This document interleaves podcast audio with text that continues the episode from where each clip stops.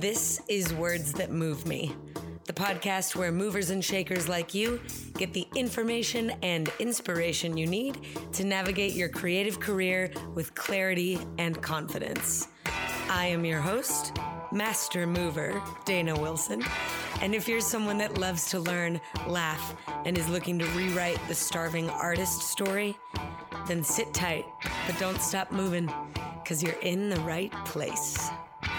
Hello, hello, my friend, and welcome to the podcast, or welcome back if you are returning.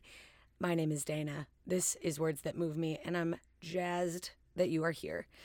This episode is super special to me for so many reasons. We'll get into it. But first, today, I'm celebrating a big win. The win I'm celebrating is that I have scheduled myself a vacation. And if you are listening to this on the day of its release, I am on that vacation and loving it. Man, even just talking about it now, I feel relaxed. I hope that you are finding time and space to relax as well. On that note, actually, what's your win this week? What's going well in your world?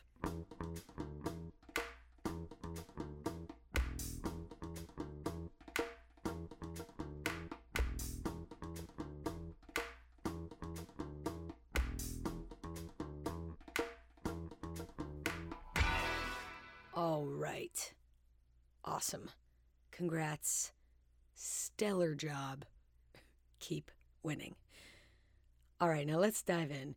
If you are a person that knows of me through NYCDA, which is the dance convention that I've taught for for years, then you are really in for a treat. If you do not know of me through NYCDA, you are also in for a treat. But if you're a danceling that came up through conventions, and if your convention days were a movie, then my guest today is the voice of your movie's trailer. I guarantee it. Today, I am joined by Joe Lanteri, the founder and CEO of NYCDA, one of the first and finest dance conventions out there, if I do say so myself. He is also the executive director and co owner of Steps on Broadway, one of the largest and most renowned studios in New York City. Joe is my boss, Joe is the boss, and Joe is much, much more. So buckle up and enjoy this conversation with Joe Lanteri. All right, Joe Lanteri, we are finally doing this. Welcome to the podcast. Thank you, Dana Wilson. You know, I am honored to be sitting here, and I would be lying to you if I didn't say that I am nervous, but I'm excited to do it. Oh, I understand, right? When you commit something to digital foreverness, there can it, there can kind of be a nerves. Um, you and I can talk though forever. Okay. So let's treat it as if we were on a convention weekend that had no classes and we had nowhere to run off to. How interesting would that be, right? um, sort of maybe like what's happening now, as a matter of fact, convention weekends with no classes. Right, we're on pause, exactly. Man. Uh, okay, so it's par for the course on the podcast. All of my guests introduce themselves. Let us know what you want us to know about you. Uh, so, my name is Joe Lanteri, as you mentioned, and you did allude to conventions. So, let's start there. I am the founder and executive director of the New York City Dance Alliance. I say that with much pride, and the New York City Dance Alliance Foundation. Um, I'm a new co owner, maybe not so new anymore, co owner and executive director at uh, Steps on Broadway. Uh, we also have a sister company for New York City Dance Alliance called On Stage New York. I'm the producer and executive director of the Chita Rivera Awards. I wear way too many hats in my life, but I cherish and love them all. Joe, you forgot to mention in that uh, very illustrious bio that Dance Magazine has also named you one of the most influential people in dance, period. First of all, I don't think about that. To mention it. It's not like it was at the top of my brain and thought, oh, I'm not going to say that. I just wasn't even thinking about that. You've, you've done your homework because I, I will say that. I will say that. whatsoever. And uh, yeah, I am. uh, I'm very honored that Dance Magazine made that distinction. So I'm not sure where it came from, but I'll take it. Well, if I had to guess, I would say it's because you make big, big changes. You do big business, you run big organizations, you do big, important work. And I've been inspired by you for as long as I've known you, which I should mention is a long time. I'm not going to say exactly how long because I'm a classy broad. Um, but I, I attended NYCDA as a young kid. And I remember looking up to you on that stage, like, wow, that's it, man. And then I, you know, graduated, pursued a career in dance. I remember you called me one day and offered me a position as a faculty member on NYCDA. I wish you could have seen my face. I wish I had a a, a photograph of that moment. Um, a very a very prideful moment for me. And then the last uh, 10 how many years of working together um. On NYCDA. So I should let everybody know that because I'm going to say a lot about how NYCDA is one of the first, definitely the largest, and certainly the best convention on the face of the planet. But I am biased, of course, because I call it home. You guys are definitely my family, and I'm so proud to be a part of that team. Um, so, big businesses, big changes and and you must be constantly making big decisions. So i want to start here because it's something that i personally am really interested in in my life. How do you make decisions? Great question you know and if you want to know the truth i try desperately not to let the enormity of what i have going on in my life overwhelm me and i try and go back to the root of it all which often speaks to whether whether it be the mission or the original vision or what I consider to be the integrity behind it. So if it's something to do with, for instance, NYCDA, and it's interesting we're having this conversation because I often say this now at steps because I've taken that mentality there. If I'm unsure of what that, how to make that decision, and this is the God's honest truth, the first thing I ask myself is how will this affect the kids? How does this, and I'm being honest, how does this affect the dancer? Mm-hmm. And and I start with that and I look at the impact on the dancer and base the final decision on that piece. And I think, you know, in the convention world or in the dance world in general, even in the open class world, you know, uh, people get into the mindset of counting heads. Mm-hmm they they look in a room and they count they it, and it's i think it's unintentional. I don't want to think that it's you know people intentionally go in there and do that but they count heads and they think that that's what this is all about and it's really not you know it has nothing to do with that. It really has to do with why is that class why is this organization why does it exist? And at the end of the day it really is because you are investing in that group of dancers. And so that's how i make the decision that eh, that's a, a beautiful answer and the beautiful segue actually into what I want to talk about next is you know you've you've been teaching for a very long time. You've been running these enterprises for a very long time. And I am constantly reminded and I tell people all the time that you do it because you love seeing students succeed. Mm-hmm. and I, I don't know how else you would be able to still be doing it if you didn't get some kick out of that. But you've seen, I mean, how many students come up through NYCDA over the years? Well, we see 15 to 20,000 a year. Right. in season 26, you do the math. I mean, that, that's that's crazy. I mean, even right. for me to say that, it's crazy. And if I had to be really honest, I already had a whole life and a career and saw many dancers and all that before NYCDA. In fact, that's that's what sparked me to want to start NYCDA because I already had a lot going on. So, right. you know. Okay, so let's talk about that for a second. What are the differences and what are the similarities of running, you know, your life in a performer sense and your work in the sense of all of these, you know, these institutions that you've built?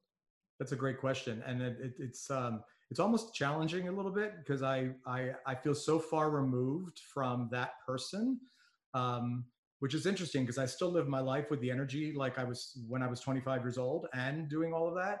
but I will, I, but I do have an answer because I think the answer really is is that you have to know what you offer, and you you have to have the confidence to put it out there. uh, whether you are standing at an audition or launching a new enterprise or a new business, you really do have to know uh, what you stand for, what your strengths are, and that's what you present. And you can't dwell on the naysayers, you can't dwell on the negative, you can't dwell on the challenges. You chip away at those one day at a time and you just take those baby steps forward. I wish there was an audition for me to go to right now because I feel all puffed up by that.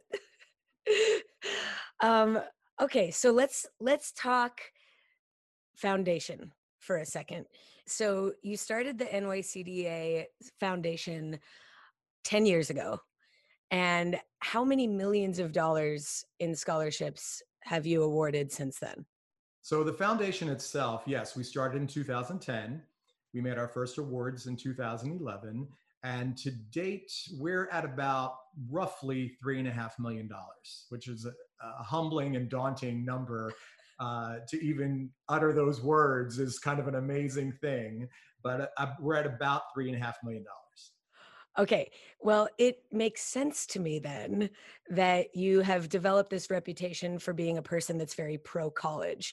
But what I want to say right here and now and loud on a microphone is that you are a person that is pro success, whether it's college or in another direction um, I myself, as an example, I don't hold a college degree. Many of your other faculty members don't. Yet I feel tremendous support and encouragement in my ventures in my work, um, and I know that you provide that to other students that that don't pursue dance in college. Um, so I just want to give you the floor to talk about how you would encourage somebody who's thinking about the decision, you know, making that seemingly daunting decision. I say that because it wasn't very daunting to me. I just knew.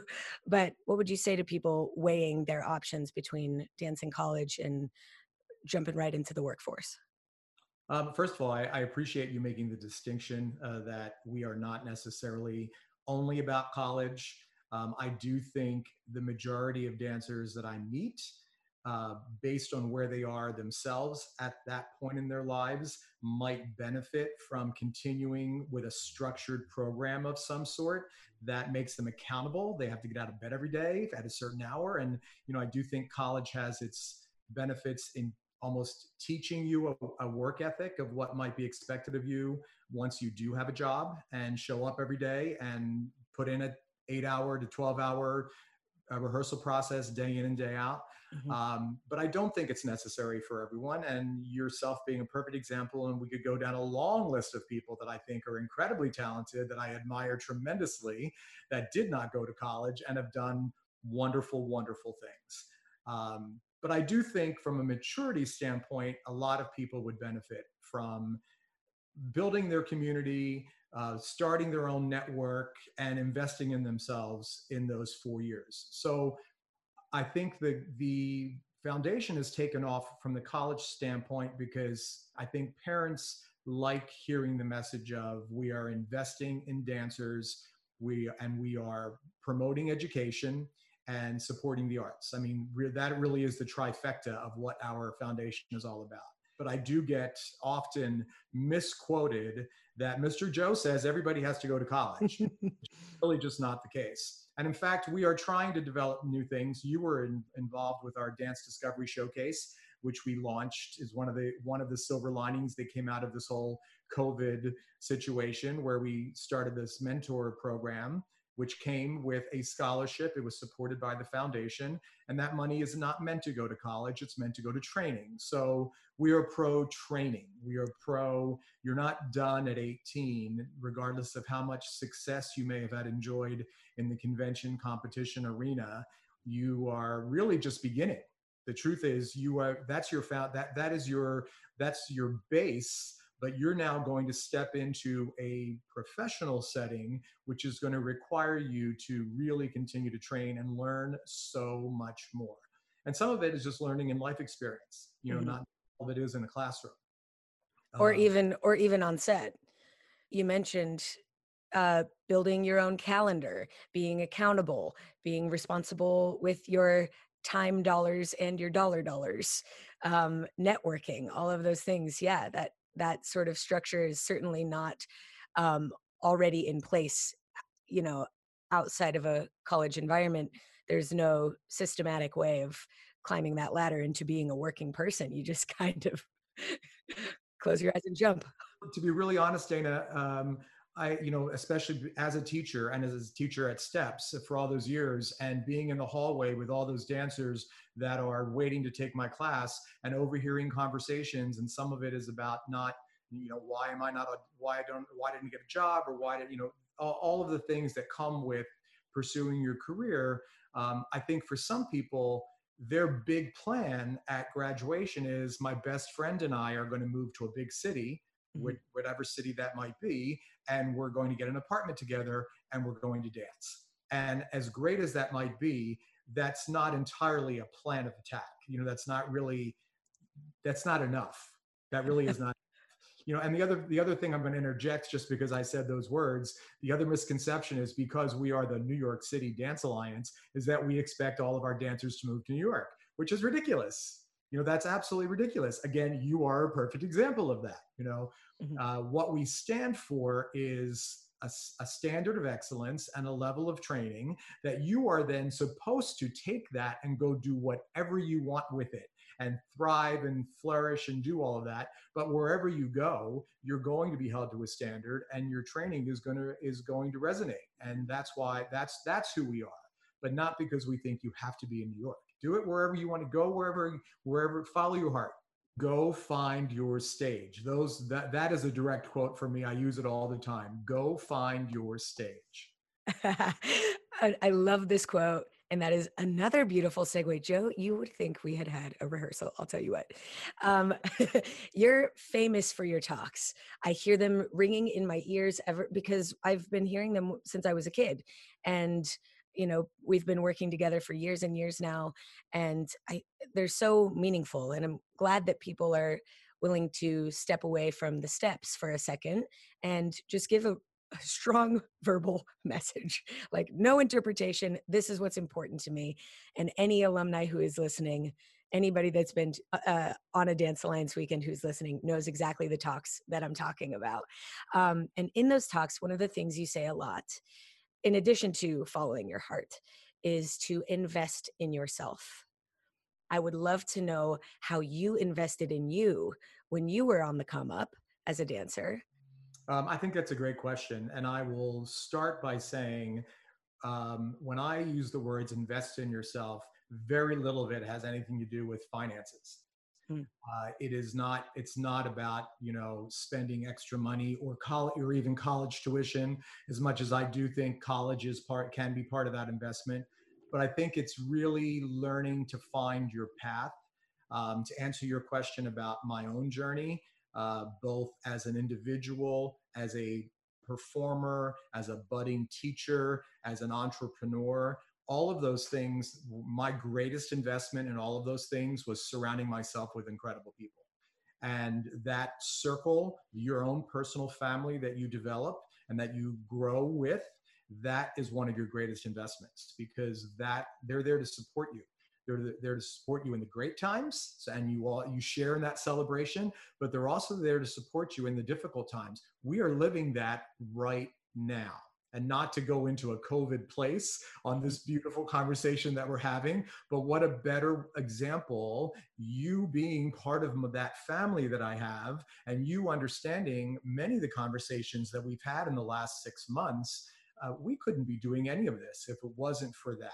That to me is really the essential investment that we all need to make, um, especially in our industry, because our industry allows us to get caught up in our head and get caught up in comparisons and mm. get caught up in the cattiness. And i work I, I, my whole life have worked very hard to not buy into that and not to not to go down that path.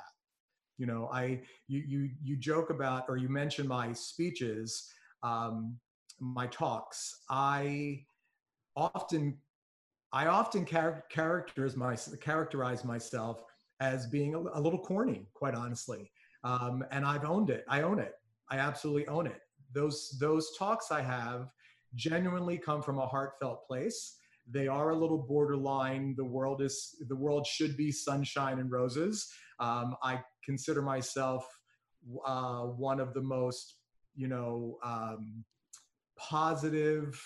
Uh, there is a, there there's always a rainbow. There's always a pot of gold at the end of the rainbow. That's just the way I live my life. And I think for some people that's difficult because they're not that way and they're they're the eye I call them the eye rollers. You know, when a hand goes on a hand goes on a hip and the iris roll back and and I can't do anything about that. And that's one of those moments where I stay true to myself.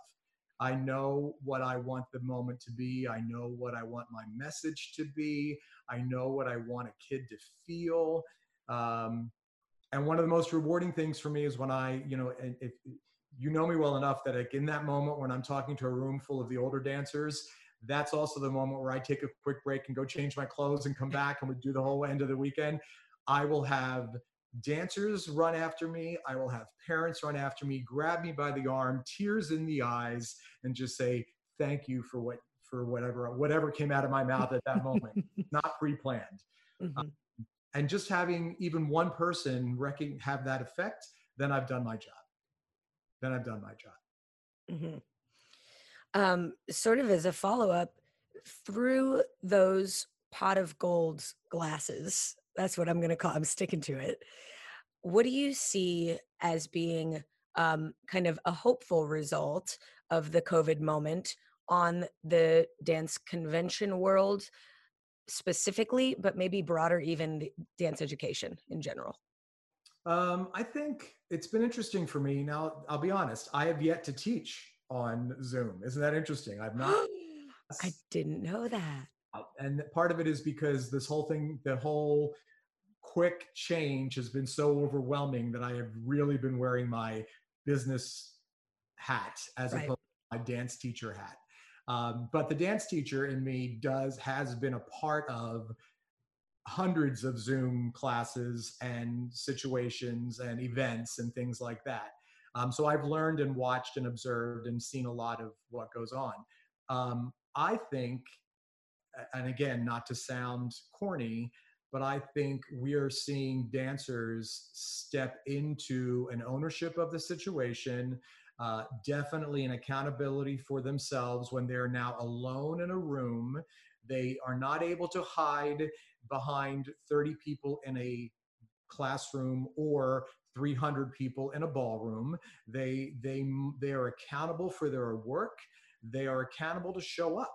And I applaud the dancers even for showing up when I think Zoom burnout and being hours on a device, all of that is real. it, it is understandable and real.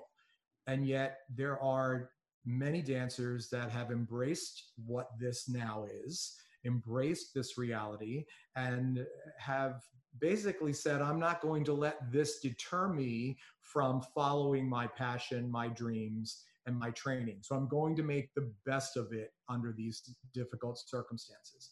And I think that characterization for those people, that's what's going to remain. I think in general, I think you know Zoom and virtual learning has brought the world much closer. Mm-hmm. Um, you know, scheduling for myself, scheduling guests even to teach at steps or even some of the intensive of the work we're doing again yourself a perfect example I wouldn't have the opportunity to bring you in at steps like right. now because we're in different coasts. But now you can teach a guest class at steps, and you have, and it's been great. Um, yeah. I don't think that's going to go away.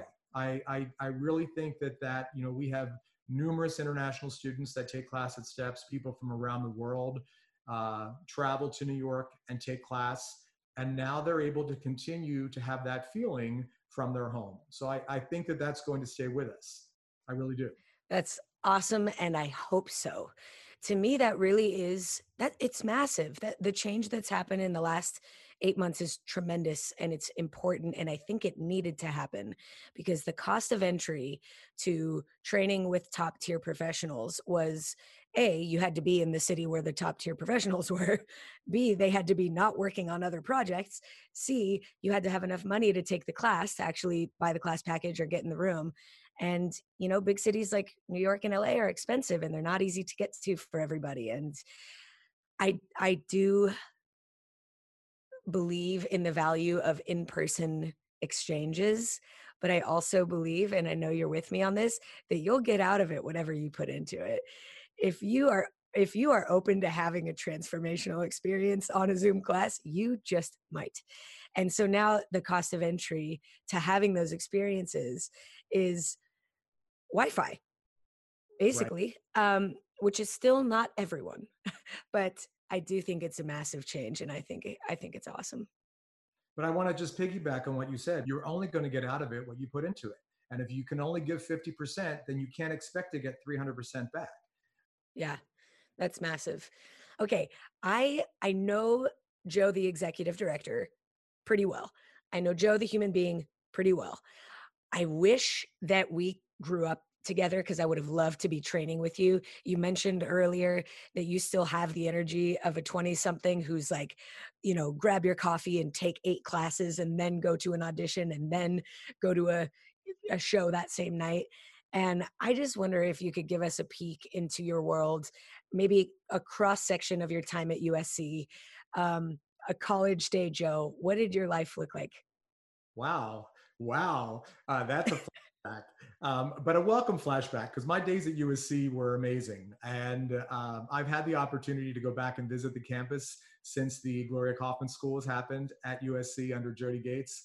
And besides the fact that they're doing amazing, amazing things, it was surreal for me to walk down the street and find that building, which is literally four buildings down from where I used to take class every morning.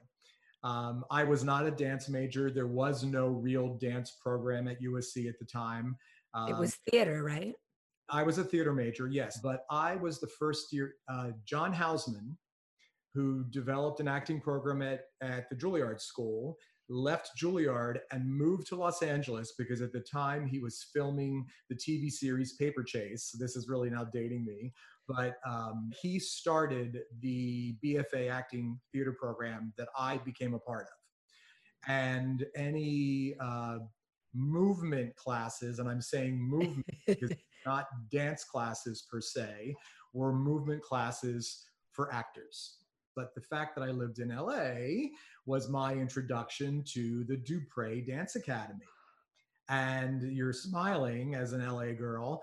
That's where I took my first dance classes. Mm-hmm. And you'll appreciate that the two people that I credit the most for jazz are Carol Connors and Jackie Slight because they they were my they were my two go-to teachers and I didn't know what I was doing it was very difficult for me because I looked like I should know what I was doing when I walked in in my jazz pants and my warmers and my little dance outfit of the time.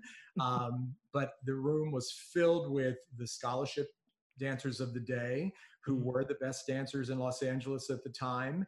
And uh, it was extremely intimidating, extremely humbling. But that was after an entire day of acting classes, vo- voice classes, uh, Feldenkrais movement, all the things that were part of our program, scene study, rehearsals. And then if I could sneak a class in at seven o'clock at night, I would get in my car and drive to Dupree's and take class. I mean, so I wouldn't, I wouldn't trade my time there for anything. But it is funny. Again, I just going back to my visiting the campus in the last couple years since the Glorya Kaufman School. Uh, there is a church down the down the street four, four buildings down from where Glorya Kaufman is on the USC campus. There is a church. And in the church basement, there is now a coffee shop that has a little outdoor landing. Um, it's got these beautiful iron, uh, iron and glass doors. Well, that's where I took class every morning. And that, and it's still set up very similar now that it's a coffee shop, but it still very much resembles what it looked like when I took class, except that the wall that had my mirrors now has been built over and it's part of where I guess they their pantry, but the bathrooms are the same, the entrance is the same. It's all exactly the same, but it's it is a it's a coffee shop. Oh, so cool. I love this. Um all right. I I wanted to go like three different directions a little while ago. Um, I'm, it's hard for me to stay focused because I really, really could talk to you forever. Uh, you talked about setting a high bar, keeping a high bar and having high expectations, delivering at a really high level. And I cannot think of a better example of a high bar than our NYCDA uh, national finale gala night. I have seen, and I am not just saying this, I want to be clear. I have seen some of my favorite dancing, period, on our stage at closing night gala specifically, and I, w- I am prepared to get specific. Um, Jermaine Spivey and Cindy Salgado dancing their duet from Dark Matters. Um, I really cannot wipe Ida Saki's uh, the year that she won title. Cannot wipe her solo away from my memory. It is. It's. It might be my favorite thing that I've ever seen at NYCDA. And I tell her that, and she's like, "No," and I'm like, "Yeah." Um, I also very distinctly recall um, the ball the ballroom of the Waldorf Astoria, mm-hmm. Danny Tidwell and Melissa Hogue. Um, I remember sneaking into that ballroom when they were rehearsing their closing night solos when they they were handing over their title, and it just brings tears to my eyes to think about all those mm. all of those moments. So I, I know this is like asking a parent to choose their favorite child. um, yeah, w- could you share some of the moments that really stand out for you? And well, you've hit you've hit quite a few. I mean, I think I do think Ida Saki was groundbreaking, uh, literally breaking that fourth wall, and I mean, she really. Uh, took on that moment in a in a different way than anyone else we've ever seen do that. Um, the the I, I, will be honest, and I don't mean this to, in, in offense of anyone that has come thereafter, but the days at the Waldorf were a very very special time. Uh, part of it was just where I was in my life. Part of it was the evolution of what we were doing as a company and watching that success start to happen that there was a true understanding that we were trying to do something different. And you're exactly right that it it it um, it manifested itself on that stage and you saw it.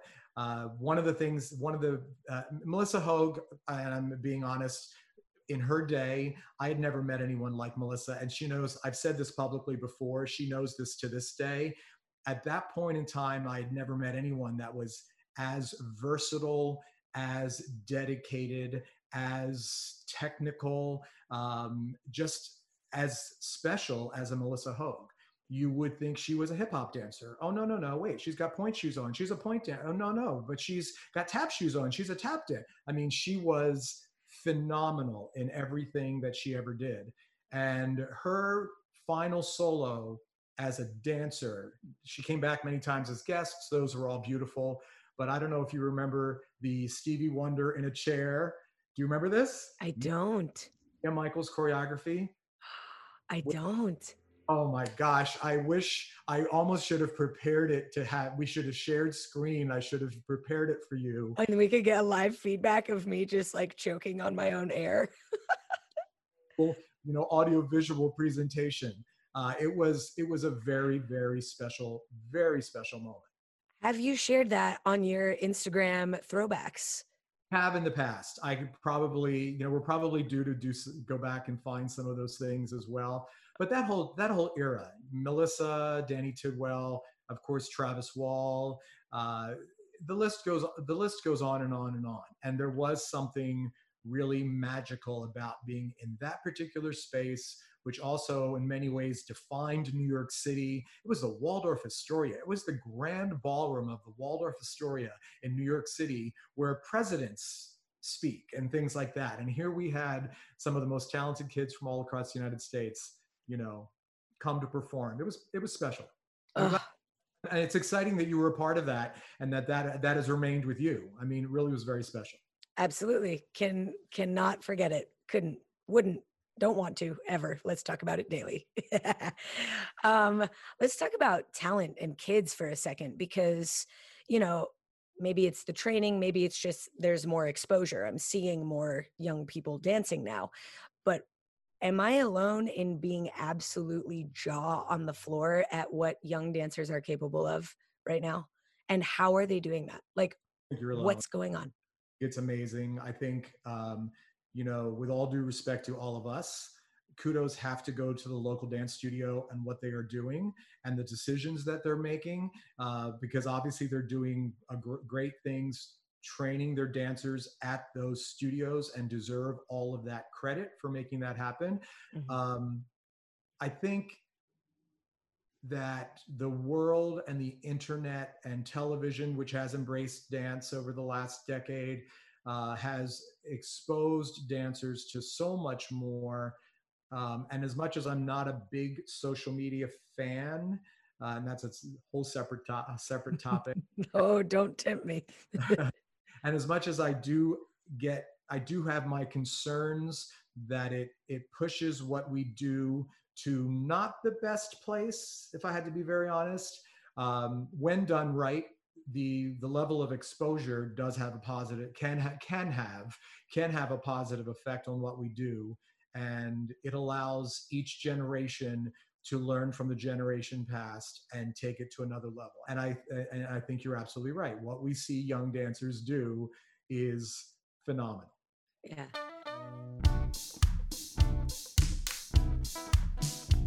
There's so much to talk about um, on the subject of social media specifically, though, I did want to pop out. Joe's point of view is very clear. He's seen both sides of the spectrum, both the joy and the pain that can be brought on by literally having a global audience in your pocket at almost all times. Now, to find out where I land on social media, you will definitely want to go check out episode 10, where I really, really unpack um, my views on the socials.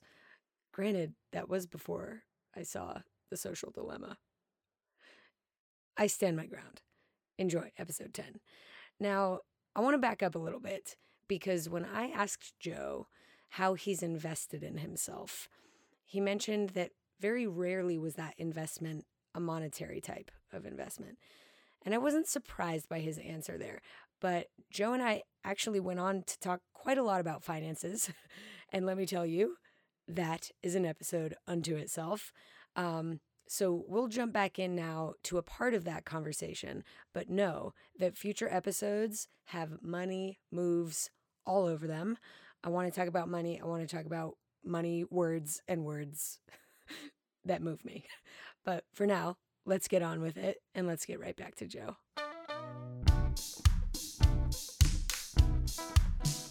Um, let me share this because we're just talking honestly, and and you know you're you're you're delving into my past in some way. Um, I have to give all props, all thanks, because uh, I'm pretty good with money. I'm, I have, I have a good, pretty good financial uh, mindset. Mm-hmm. And I think I, I, am a product of my parents. Um, and many people don't know this, but my parents were Italian immigrants. They didn't speak much English whatsoever. They never really assimilated to this country. Uh, they remained old world uh, to the day they all to, to, the day they both passed away um, and they've given me so many incredible gifts one of them being my ridiculous work ethic to a fault Mm-hmm. But one is understanding the value of money and the value of working hard for what you have and then taking pride in that and uh, in that ownership of I, I've earned this, you know. Mm. Um, and I have, they had that pride because they came with nothing. And um, in my own way as well, I've, I, you know, I've built my businesses from nothing. I I, you know, just from decisions and I, I invested my own money in making it happen. So I'm right there with you with the financial planning. And I often sit down, we're walk, we've never done it, but we could, we should do it at some point. I have often taken part in financial conversations amongst our people, you know, just in terms of like that next step or what do you do and how do you do it and all of that. So I, I would love that. I digress, but it's an important part of all this. it's know? so important, uh, you know, and that there is more to it than work hard and save. That's where I'm so curious and excited to learn and to take some next steps. Um, okay, I do want to ask. I would be, I would feel awful if I didn't. It feels terrible to say to somebody, "What's next for you?" when their plate is so full. but I, I, I guess I'll reframe this question to be what excites you most right now? Good question. What excites me most very honestly though is opening a new door and finding yet a new opportunity uh, frankly for the kids you know? Um, i will share this with you and i'm saying this completely off the record but on the record that my next uh, desire that i hope to launch as things settle down. And we're going back to the foundation is something more to do with diversity in dance scholarships. That we really collectively as an organization as an institution as, as a country really support that movement to a greater extent.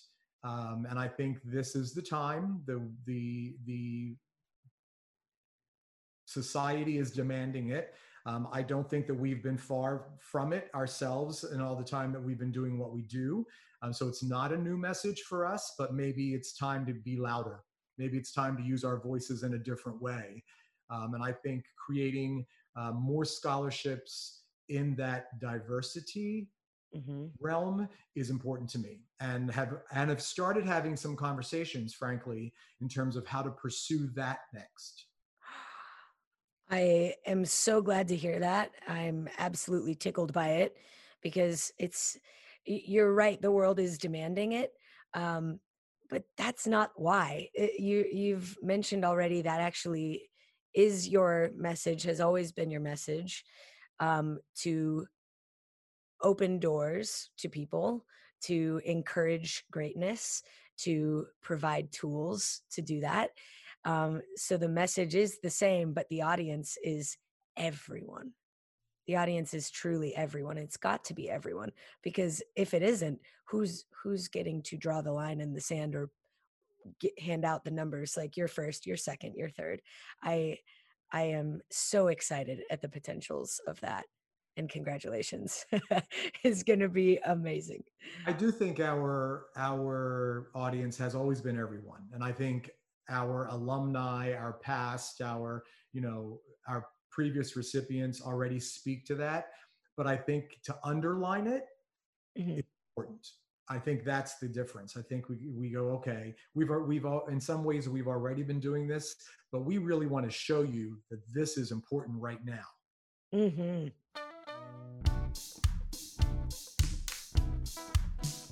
Joe is really underlining his statement here. And I want to double, triple, quadruple underline and highlight that message because, yes, our society is demanding inclusivity and equity. And yes, it is about damn time. But I think that a lot of businesses and leaders believe that they're already doing a fine job of this. As Joe mentioned, and he's not alone by any means, many companies truly believe their audience is everyone and that their message is for everyone. But as Joe put it, maybe it's time for that message to be a little louder. Maybe it's time to underline it. Maybe it's time to put it front and center. How could you do that in your business? How could you do that in your life? Take a moment to pause and think on that. Like, actually hit pause. Take all the time that you need.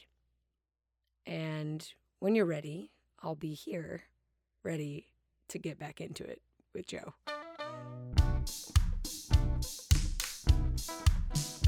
Um, I I want to talk about routine for a second, um, because I know that a lot of people listening uh, don't only aspire to be incredible performers, but they want to run businesses. They want to become an entrepreneur.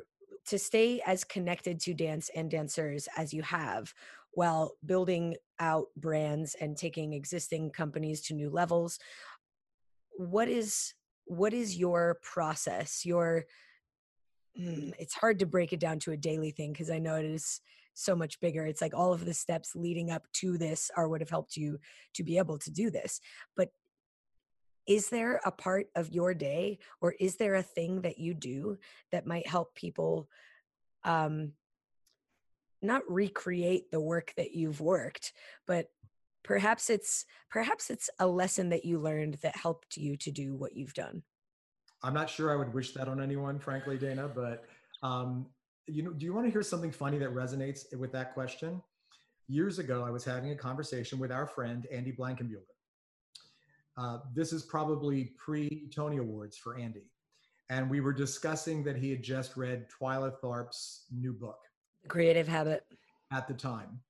And I remember him sharing with me that what he took away from that book was that she dedicates two hours a day in a dance studio to do what she does. Mm-hmm. And that two hour, and I think that has to be non judgmental time, just time that you just get in a room and do what you do. Have you ever read The Outlier, that book? Malcolm Glad Smith. or go back and read, or just read the pieces about the 10,000 hours because he attributes to some of this to literally just the fact that people dedicate this much time to a sole thing, and that speaks to success. Mm-hmm. That would speak a little bit. I don't consider myself any more talented, any smarter, any more resourceful, any more gifted. Um, I'm not afraid of the work. And if you you ask the question and put it in the under the phrase routine, my routine very honestly is I get up in the morning, I go right to the coffee pot, I splash water on my face. I go right to the coffee pot, pour a cup of coffee, and I come right to this chair, to this is my home office, to this laptop, and I start to work. I look at emails. I I um, I'm very hands-on. I look at all the finances, what's coming in, what's going out, where we, where things are going. That's how I start my day. Um, you are you you are benefiting from me actually stopping and taking a shower today because during the time during this COVID time, I am apt to, I actually have a shirt on. sweatpants, which I have on from the bottom down, and just a white v neck t shirt, and just go to work. And I like that routine. It serves, it serves me well. And for me personally, I have to learn to carve out different times of my day to get things done. And one of the things if, if, so if we're really going to talk about this one of the things that i've learned from my own process and everyone's process is going to be different it's two things. One actually is there are there's no such thing as a priority because at the point that you for me this is just for me at the point that you make something really that much more important those things on your ever growing list that are at the bottom of your priorities you'll, you'll never get to those they will forever continue to fall off that list because other things continue to get higher and higher on your priorities. So, something that I like to do, and I refer to it this way, I like to plant my seeds early in the day. So, before I came to you today, I already put out 15 emails out in the world in different directions for different things that I'm hoping by the time we get off of this this call and we wrap things up today, I will have a handful, half a dozen responses later this afternoon. And I've planted those seeds for my day. I do that every single day. Yeah. For me, it's it's um, on Sundays if I'm home. Um, I am a spiritual person. I go to church. Mm-hmm. So if I'm not traveling, um, at this point in my life, I like to go to church. I like to I like to give time to God. I like to I like that to center myself that way. Um, and in evening time is entirely about my husband. He gets he gets all that time. He deserves every moment of that time. I don't check my email. I don't sit with my cell phone in my lap. I don't I don't do any. I don't. My cell phone doesn't sit by my bedside at night. I've already devoted so much time of that from 6:30 in the morning to probably 6:30 7:30 at night. So unless we're working on a huge project that is a crunch, and then we all have those where you do work around the clock. I'm i do i give that give my business those hours. That's my routine. And mm-hmm. nighttime is my personal time. So. I i love your nod to repetition to focus to doing the work as well as setting the boundaries and saying in this time no work will happen.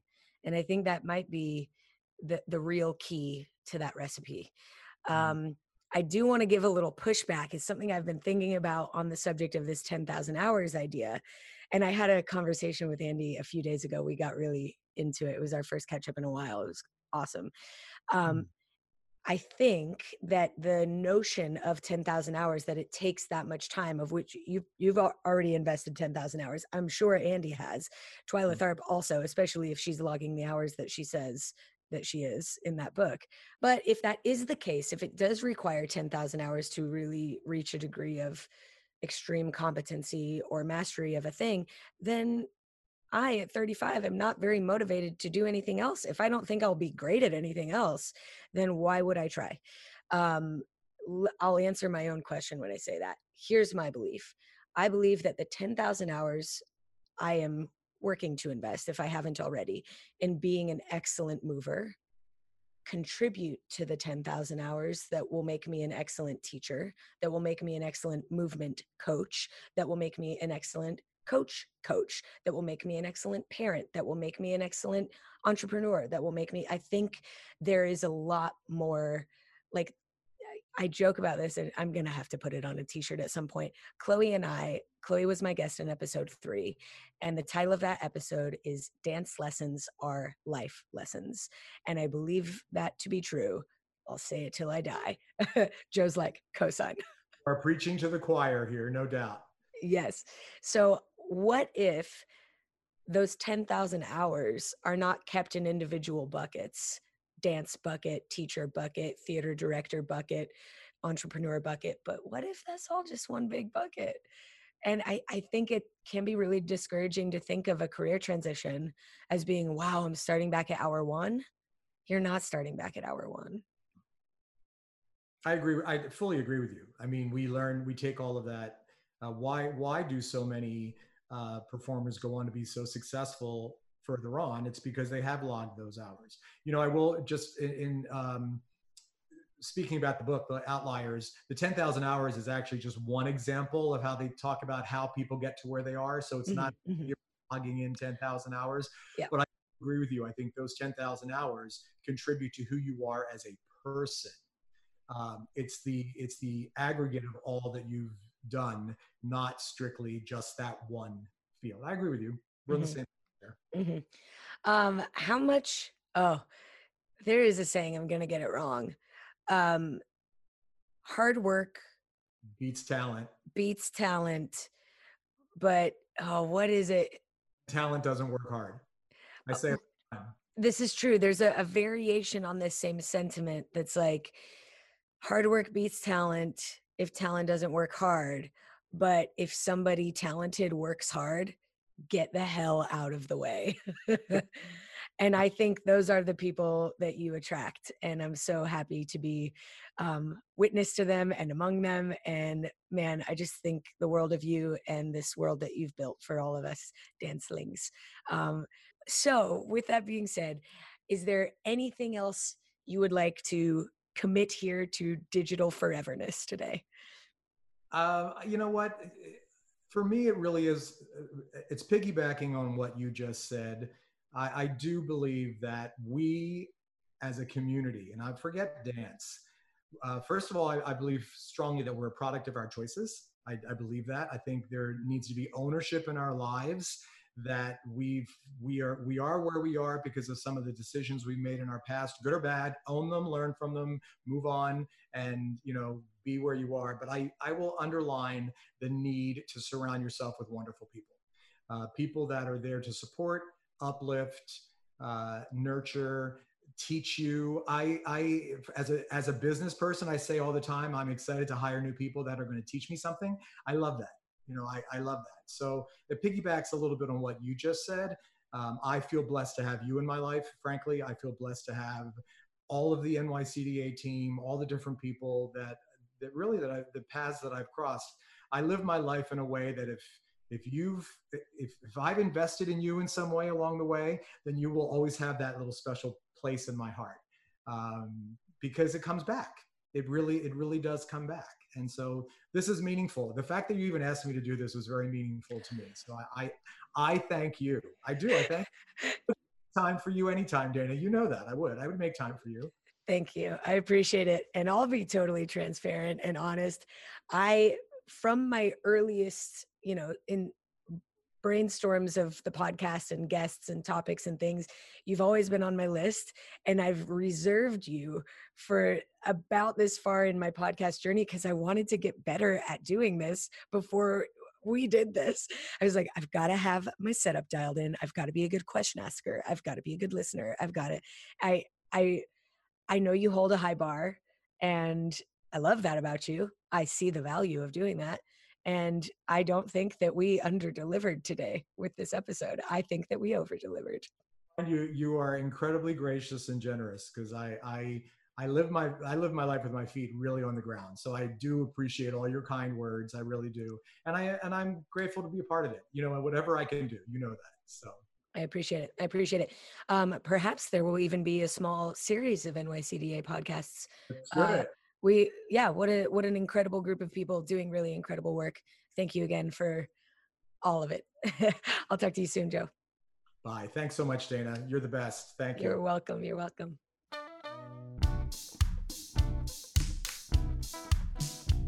Well my friends how was that so much inspiration so much information I will absolutely be linking to our NYCDA tour schedule, to STEPS itself, to the Scholarship Foundation, and so much more in the show notes of this episode.